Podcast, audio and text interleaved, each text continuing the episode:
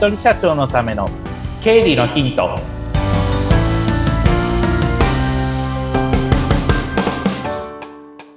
皆さん、こんにちは。理財実践塾株式会社の池田隆之です。こんにちは、インタビュアーの水野紅子です。よ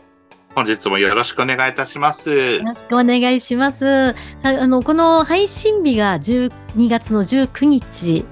っていうことで、ま、もなくクリスマスがやってきますが、ああ、そうなんなんかクリスマスすっかり忘れてた。なんか街はイルミネーションとかがね、もうすごく素敵で、まあ、そんな雰囲気が、うんまあ、11月ぐらいからありますけども、はい。池田さんはそういうイベントごととかやったりするんですか？全くやらないですね。あの、うん。ちなみにクリスマスイブも仕事してます。そうなんですね。はい。ケーキとか食べないんですか？まあ、うん、仕事終わったら買うかな、ぐらいですか。何にもプランないですね、今のところ。まあでも私も人のこと言えない感じなんですけどね。いやいやいやいやいやいや。まあでもちょっとクリスマスらしい気分を味わえるようにしたいなとは思います、今そうで年。すよね。まあ楽しい日々を送るためには、仕事もしっかりしないといけませんが、そうですね。今日はどんな話題になりますでしょうか？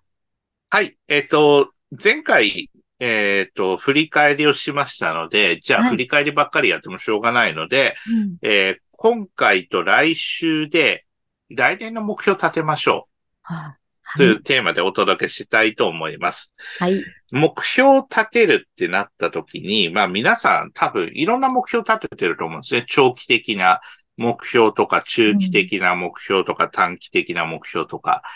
それの進捗確認ってどうやってやってますみたいなところにもなってくるんですけれども、まあ、先々に大きいやりたいこと、成し遂げたいことがあって、それで中間地点でこれが達成できればいいなっていう感じで、それでさらに今年はどういうふうな目標になっていくかっていうふうな、そんな大きいところからだんだん今年っていうふうに落とし込む方が、方向とかそういった進むべき道っていうのが間違いないのかなっていうのは特に最近感じていることです。うん。そうしたときに、まあ、さっきの、えっ、と、まあ、前回の売上とか経費っていうところとそのまま当てはめて、はい。来年の皆さんの売上目標、5年後の売上目標、そして、えーゆくゆくはどういうふうな会社にしていきたいのかっていうところを、まあ、せっかくね、間もなく新年になるので、1年の計は元旦にありとも言いますし、はい。ちょっとこの機会に立てていただくのはいいんじゃないのかなっていうふうに思ってます。そうですね。うん、目標。目標。具体的に池田さんだったらどんな感じで？私はでも去年と変わらずで、うんまあ、数字的な目標を言えば、お客さん、まあ、うん100人はい。で、それで売り上げは、うん千万っていうふうな、はい。えー目標がありますよっていうのは、明確にそれはもう定めてます。はい。で、その数字ができるってことは、私が持ってる資格のファイナンシャルプランナーの人が、相談でもちゃんと生計を立てていくことができるってことにつながるんじゃないのかなって僕は思っているので、その数字にしています。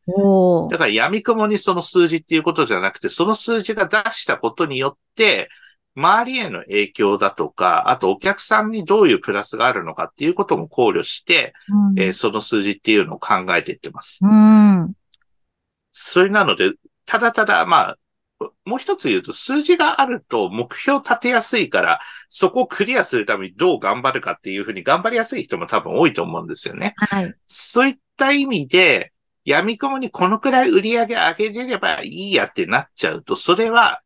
ぼんやりした目標だから、結果もぼんやりしちゃうと思うんですよ。うん。明確に例えばじゃあ月の売り上げを200万にします。だったら、200万にするために、あとプラスアルファどういうことをやらなければいけないのか。現状、例えば150万の売り上げはコンスタントに実現できているとするならば、あと残りのえー50万をどうやって頑張るかっていうことが、これから、まあ皆さんの中で考えていかなきゃいけないことになるんですけども、そうした時に考えるヒントが、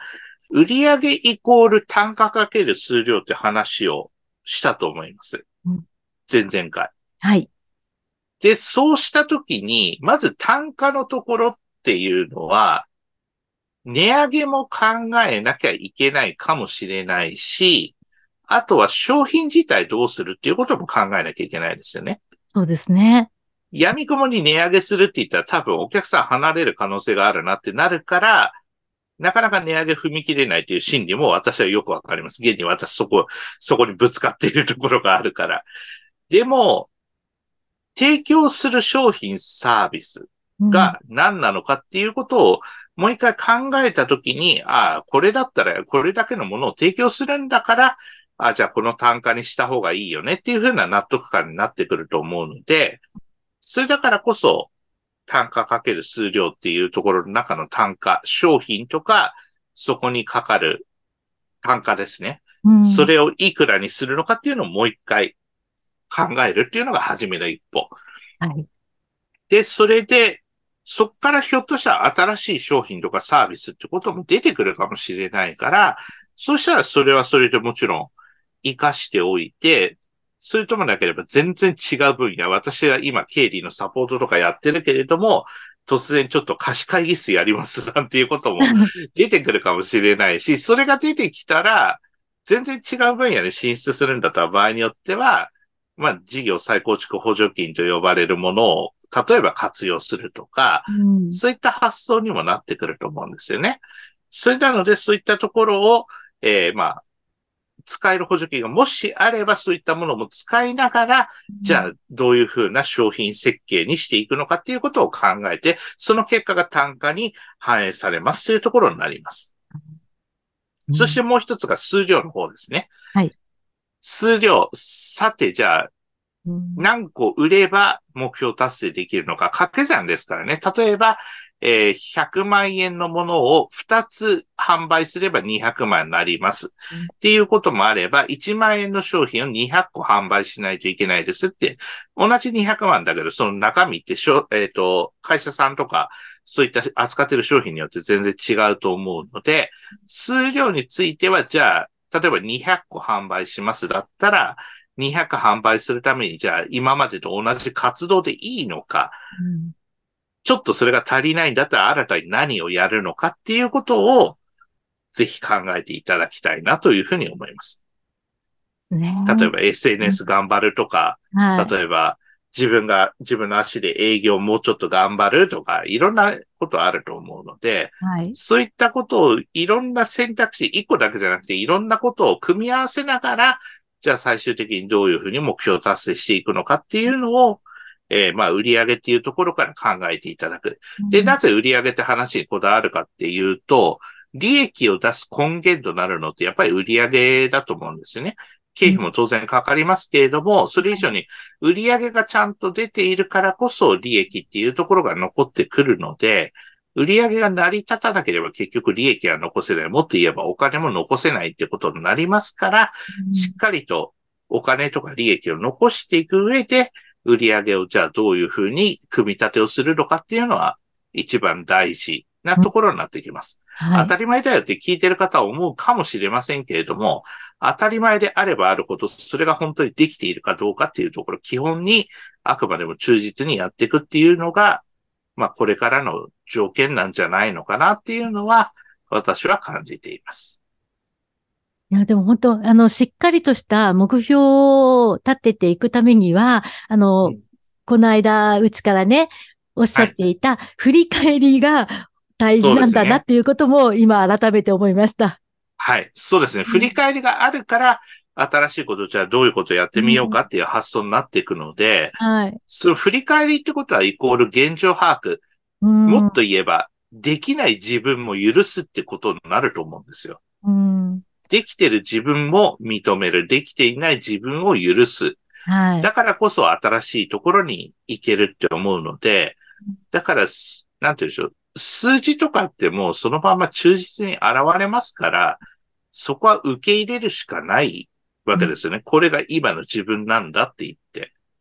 で、それでじゃあそこからどういうふうに発展させていくのかっていうのは、そこからまた自分で考えて動いていくしかないのかなっていうのは感じます。なんかね、ついついいろんなことを見ないようにしてしまう癖ができているような気がしますね。そうですね。ちゃんと見るですね。そうですね、見るですね、本当に、うんあの、直視するっていうのは大事なことだなっていうふうに感じてます。で、それをもとにしっかりと目標を立てる。